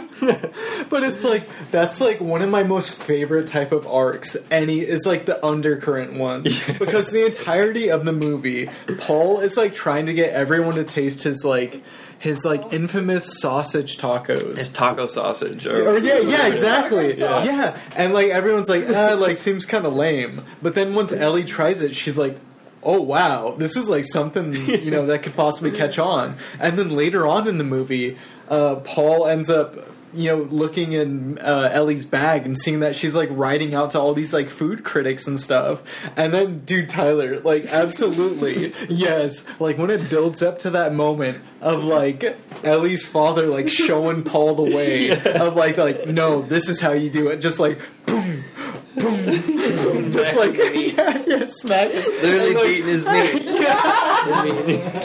if we're gonna go there, No, that's He's so like, no, if you want to make quality, this is how you do it. Like, I, I, I think that that is like, that is easy. I'm in complete agreement. That's also my favorite scene of the movie. Well, I think because of that, I felt like it was a really wholesome movie. Like it didn't Yeah, have to wholesome. like make any extremely inappropriate jokes or nothing's too explicit about the film. It's kind of more like uplifting and more optimistic, I guess. And like how Paul is like seeing a new way into developing his own sausage recipe because he's so prideful about like how his family came up with like this sausage recipe. And I think that his relationship with Ellie's dad like helped him shape like how he can make his own like recipe Mhm. aside from theirs. And I think I totally see that, and that's how he got his love for like his past. Like the, one of the first things sh- Ellie asks Paul is like, well, like what does he aspire to be? Like who is who is he?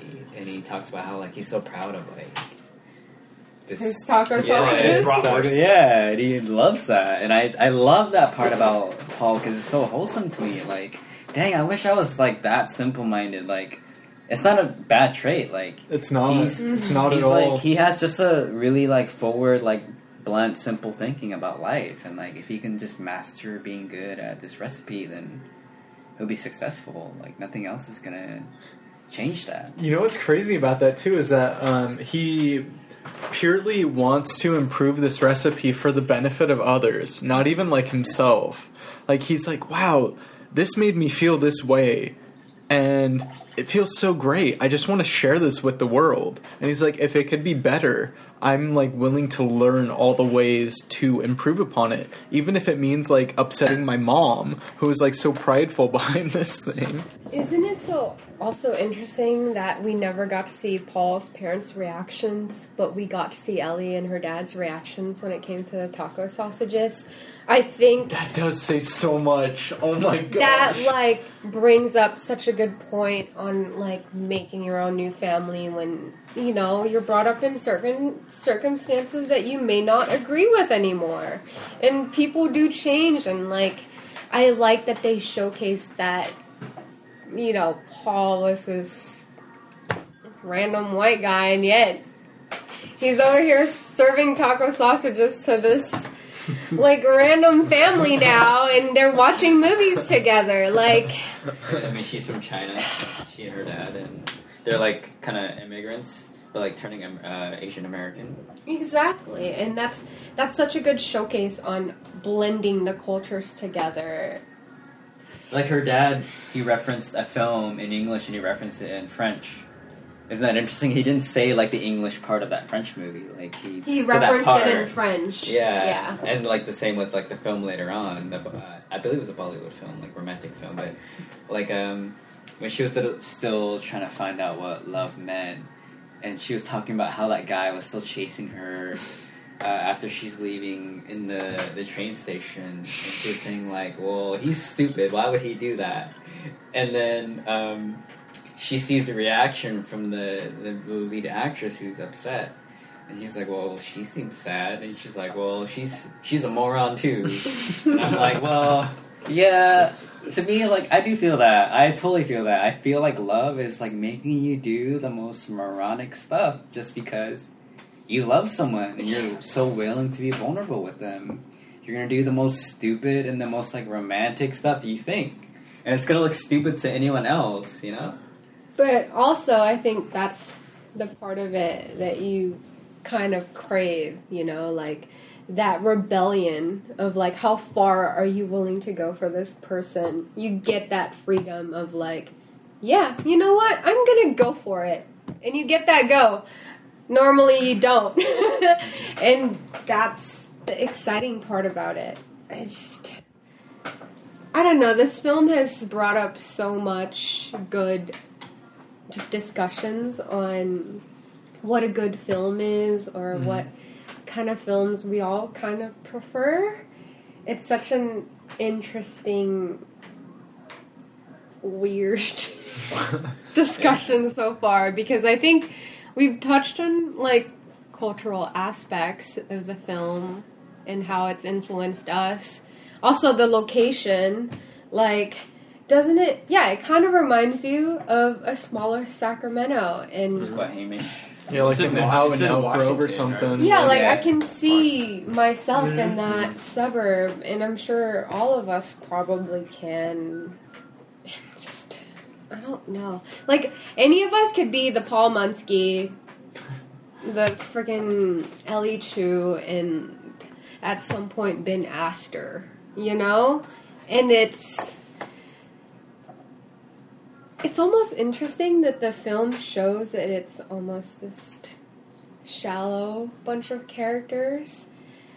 But I also appreciate the fact that there's this like kindling underneath that wants to like go up into flames. Where it's just like, I have all these ideas, like core ideas that I want to communicate. It just doesn't grab at you the way you want it to. But the thing is, for me, like Ah. it did go up into flames because before everything in that church, like everything was great. Like she was helping him be who he needed to be to like win Ast- uh, Aster's heart. Like she was making moves on him. She like went up to him and kissed him after um, Ellie's date with her.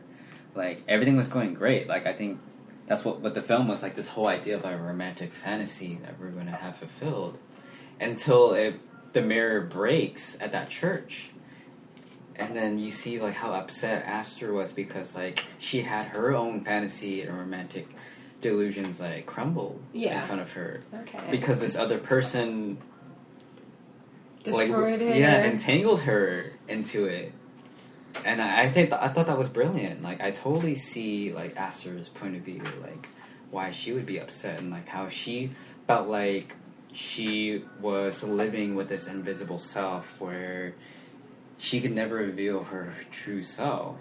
And she felt like she was revealing that towards Ellie, aka Paul, or both of them, you know, an amalgamation of the two, and that was all broken. And I thought, like, that was so heartbreaking, like, that she felt like she can have that connection, and then for it to be broken. And you brought up such a good point because we do forget about Aster a little bit when it comes to the film as a whole. Mhm. And can you just imagine how many people are just like Aster? And they must feel the exact same way where there's just like, I'm perceived a certain way, I have to own up a certain way, and I Oh. can't be myself. And that's just I feel that way so it's difficult yeah. for Ellie, you know? Like it's a direct reflection just in different circumstances. Same with Paul with his fucking sausages, man. Like There's this one quote uh, towards the end of the movie, and Paul uh, Paul Munsky, of course, is the one to say it towards uh, Aster when Trig first proposes to her. And basically, his entire speech leads up to this one liner that says, It would suck to have to pretend to be not you your entire or your whole life.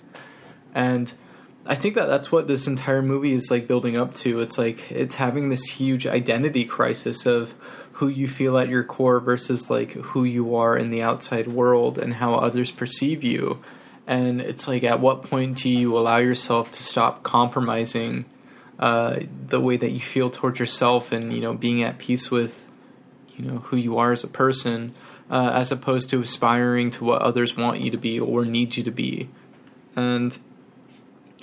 I don't know. I just think that that's a pretty profound quote. I want to hear what uh, the rest of you have to say about it. I'm glad you said it because I think it's a good reflection of what the whole film felt like.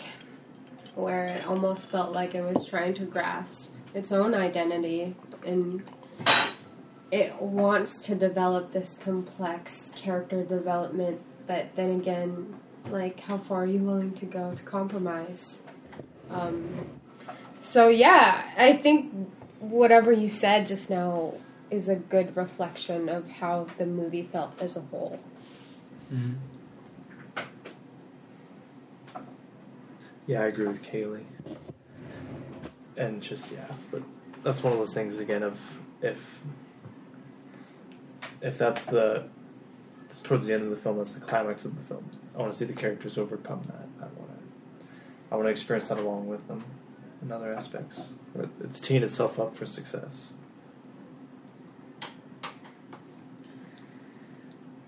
Yeah, I think the film just, for me, like touches on so many bases, and I think that the whole um, conversation about um, Paul, um, well, Aster asked Paul if he believes in God, and he said yes, of course. And like that was right after she has that whole scene with Ellie, where Ellie tells her like she doesn't really believe in that, and like and Aster kind of. Um, I feel she kind of resents her for it. Like, dang, I wish that I had the same feeling where like I didn't have to believe in God. Like, I wish I had your freedom and like having that choice of whether or not I believe in this higher being, this entity that's gonna, you know, say whether or not I'm gonna have a great life or like this marriage is for me. Um, because Ellie says like, or when Ellie says that she doesn't. Um, she says that she feels lonely just because she doesn't have a God or she doesn't have like a faith to cling on to. And I think that whole like Aster telling her, "Hey, I hope you believe in something good," was something that like, really hit like hit for me. Like, dang, you know, like I see myself as kind of an agnostic or for my whole life, like I grew up Catholic, and my family tried to make me go to Catholic school or Vietnamese school, and I'm both. And I'm, for some reason, like I kind of rejected everything, and no, I'm too good for that, or like maybe there's something higher or better, or I don't know. Mm-hmm. And um, to me, that really hit. Um, like I relate so much in that scene with Ellie and Aster. You bring up a point that reminds me of. That's another thing these characters are supposed to be like they're reading these philosophers and these deep thinkers all the time, and it was weird to have them hung up on the concept of faith in a single deity, where you think they'd be more interested like the pursuits of a pure life, what is, what is meaning itself and other stuff. He, that's one of those things where I feel the script and the writing betrays what is playing out with the characters, and it's like because you mentioned that Aster does she does envy Emily for like her hard line no, but then when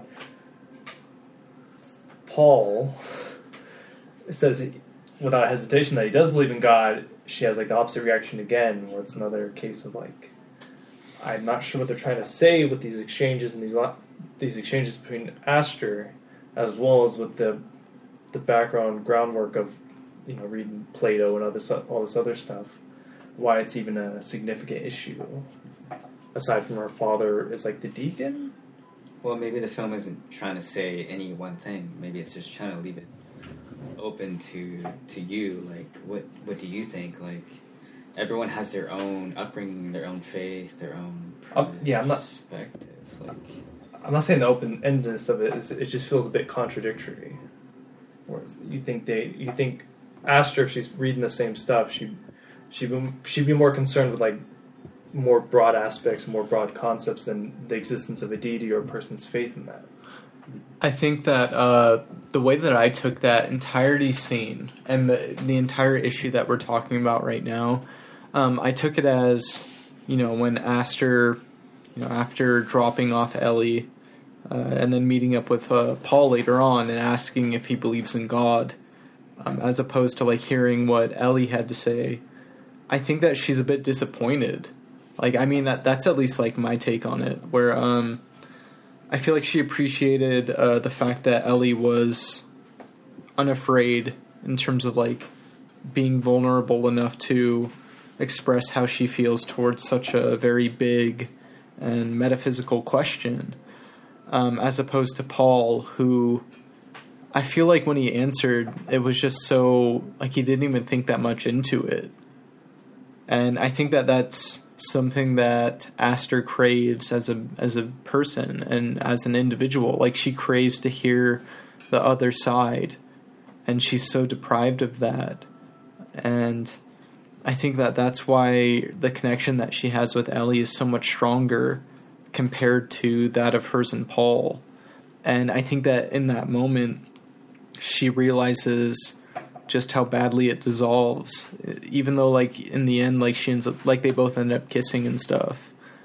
And I just think that in that moment, that was like the beginning of the end for at least their relationship, because I don't know. That's a very that's a very important quality to have in terms of just being open and honest with others as individuals just allowing oneself to feel comfortable to express how we truly feel without influence. Can I just say though, it's a little bit off topic, but Go for it. I really appreciated that Ellie's dad showed her movies, and that was his way of communicating with her on like how to like bring her up into this new culture that she's in and to kind of almost diversify that because growing up I remember my parents not always being there and I got to learn a lot of the things that I've learned in my 26 years of living through films that I watched. And as much as I hate to say this, films and the media have a big cultural impact on our society. And like filmmakers have that responsibility where you have to make a film. That is great. And you have to shape it in a way that you're saying what you really want to say and that it's important. And I just don't think a lot of the filmmakers today are seeing themselves as that or just not recognizing that fact. So they're just creating these mediocre stuff and like this film is very much in between that where I'm like torn between like Well, I, I mean, want this more- to fully go more, there. More films are being made today than ever. We have so many um, streaming networks, streaming services. Mm-hmm. Um, we don't just have movie theaters anymore. We have VOD. We have YouTube. We, we have so many, so much art being done now than ever, and it could be a detriment, and it could be a good thing. And I'm not just saying it's the filmmaker's responsibility to shape the culture because every individual also has that responsibility to consume whatever media they want to consume, you know? Um, but I'm almost torn between this like, do movies need to be like completely. Like, you either go there or you don't. Is this a waste of two hours or not? Like very black and white in nature. Yeah, yes, and I don't want to look at it this way, but I like almost want to That's a great question. because we do have a such a saturated media outlets now where we could just have access to any media content we want and like did you guys feel like it like watching the 2 hours that this film had to offer did it change anything for you like i'm just curious because Yeah, it took me back. Like, took me part back to of growing up part of watching films sure. to me is that experience, like how much it moves me as a person and it shapes me as a being. And, you know, watching movies is completely different for everybody, but I think I'm just a little bit curious as to how this film has kind of like either changed your mind or changed anything really or hasn't. To me, this film made me feel like a kid again.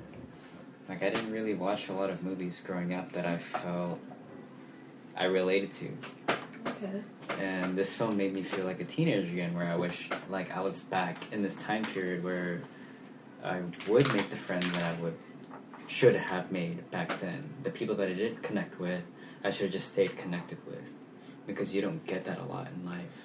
And now that I'm older, I'm in my late twenties, I'm like, dang, like this film did show like yeah, I did have moments in my life where I met you know certain people from certain backgrounds, and they're so different from me, but I still connect with them, and um, I wish I had kept that and just cherished that because this film is about like cherishing that life that she's growing up in, even though Squahamish isn't the most glamorous place on earth. Like, I mean, Esther came from Sacramento. Like, she's not coming from L.A. or New York or all these glamorous cities. Like, they still appreciated the life that they had, and she's still willing to accept that. Both people, Mhm. like everyone. And for me, it, it made me wonder, like, dang, you know, like, is, am I like that? Am I a simpleton? Do I just accept Sacramento for what it is? But no, like I, like, it's it's my life. You know, I grew up in Sacramento. Like this, I can't change everything about it, and I don't know. I just accepted it. the big takeaway for me, referencing the movies as well, was uh, I have a. I'm not aware of Alice Wu and her career, and I will be watching it with a keen eye, especially with the. I think you referenced the cinematic introductions. She clearly wrote that in to parallel the story, like uh, Yeah. Casablanca's ending when her and Paul become friends, and he even says a line like, "This is the beginning of a great friendship." Yeah. And then, yeah, I think a third of the way through the movie, we get the Bollywood film scene where the two characters are. Emily's learning about the rationality of love through this film, where he's chasing the train, even though she's already on it and it's leaving. And I, I, I, I see what she was doing there, and I have great admiration for that. And I will watch her career with a keen eye. That's my big takeaway from this film. I think you should definitely watch Saving Face because it's a much more satisfying of what you I think you would be looking for, Pat. I just it's a bit more complex and it just goes into just it's not just about philosophy. This just goes into culture and like differences and straight up family dynamics and it's just so in your face that it's a truly Asian American film where this like the half of it feels like an American almost Asian The half of it. film. Yeah, the half of American, it. half like Asian American. And. How would you compare this to like another recent um, Asian American film? Um, different. yeah, The Farewell.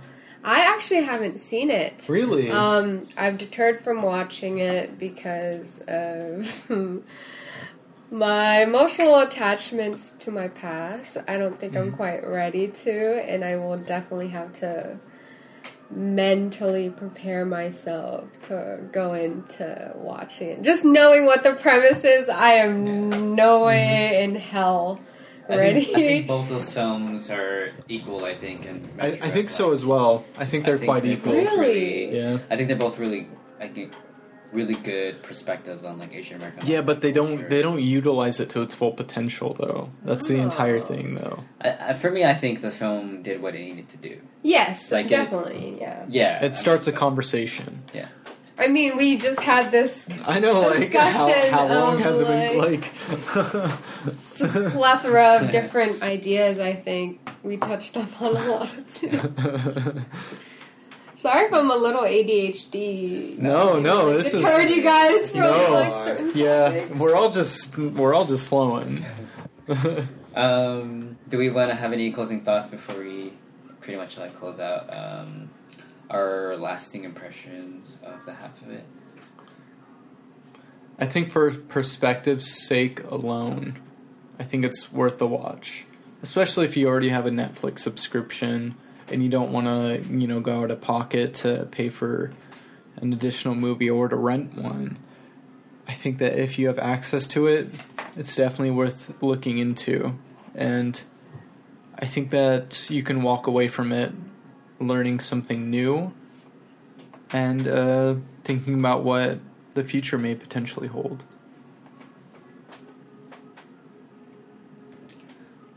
Um, yeah, I agree. I think um, if you have a Netflix, I mean, why aren't you watching this film? Unless you have really, um, uh, I don't know, like pessimistic or dark takes on life. Um, this film is actually kind of a change of pace.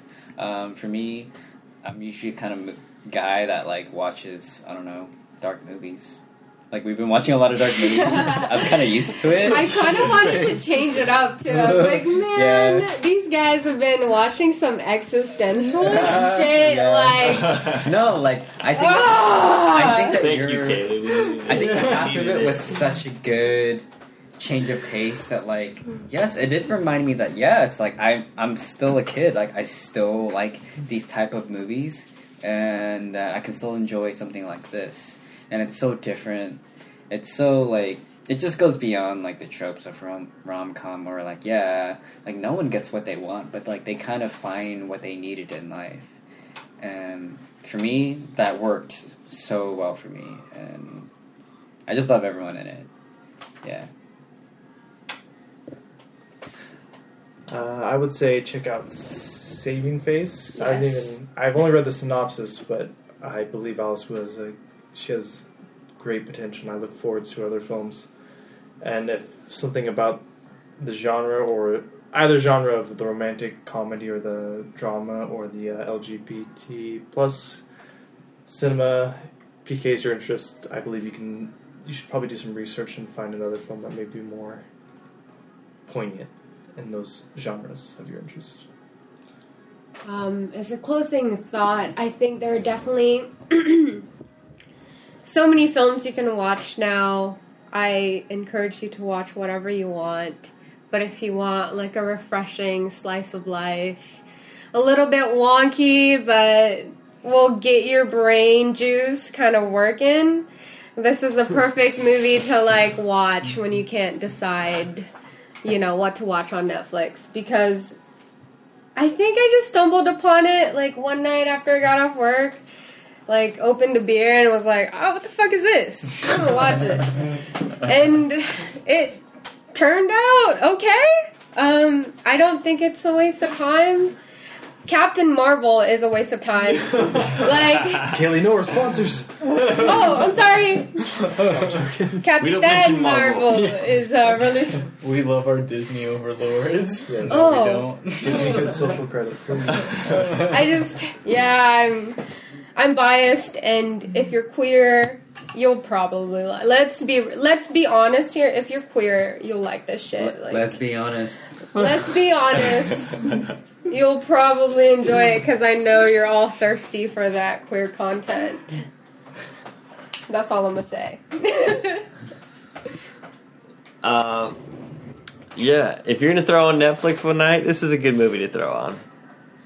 I I enjoyed it for sure. it's like a good family film. Yeah. There's no like awkward scenes where you have to like sit there with your parents and be like, "Oh, this is a weird scene to be watching." Yeah, it's a good it's a good fam- it's a good family flick for yeah, sure. no one's getting their brains bashed in or no one's having like an explicit sex scene Yeah. everything's good everything's It's not like awesome. Hannibal where they just throw in some really meta concepts and you're just like, "Oh, I'm a killer too." And you're just- yeah. So either watch Hannibal or this film. Say. I don't know. I- I watch one of those. It's like two Shout out to Cool Milk. Shout out to you. well um thank you for tuning in to Life film podcast um if you're watching this far definitely review our podcast um leave five stars or whatever how many stars you want to leave us but uh, if you're listening on itunes or spotify like follow us subscribe and thank you again kaylee for joining us on this very special episode. Thanks for um, inviting me, and I think I definitely want to encourage whoever's listening right now to go stalk these guys on their social media. um, Richard and Patrick are growing out their hair, so go look out for flow's out of those um, progress pics, and then Tyler's making fucking top tier drinks. So, um, and then Kevin is just hanging with his cool self. So I don't know why you would be listening still, but it'll be had fun. Thanks for having me, guys. I just Yeah. didn't expect this. You're welcome back anytime. yeah, we need you back. Let me Very know when you want me back. Again, Just let me know. I'm always free on Saturdays and Sundays. All right, everyone. Um, as always, thank you so much for listening, and uh, we can't wait to get back to you again. Um, next week, our pick is going to be from Patrick. Yes. Um, I'm not sure if you want to reveal the pick or not, but uh, I'm it's, having trouble picking. So. it's going to be a surprise, and I cannot wait to talk about it. and uh, yeah, have a great day, everyone. Bye.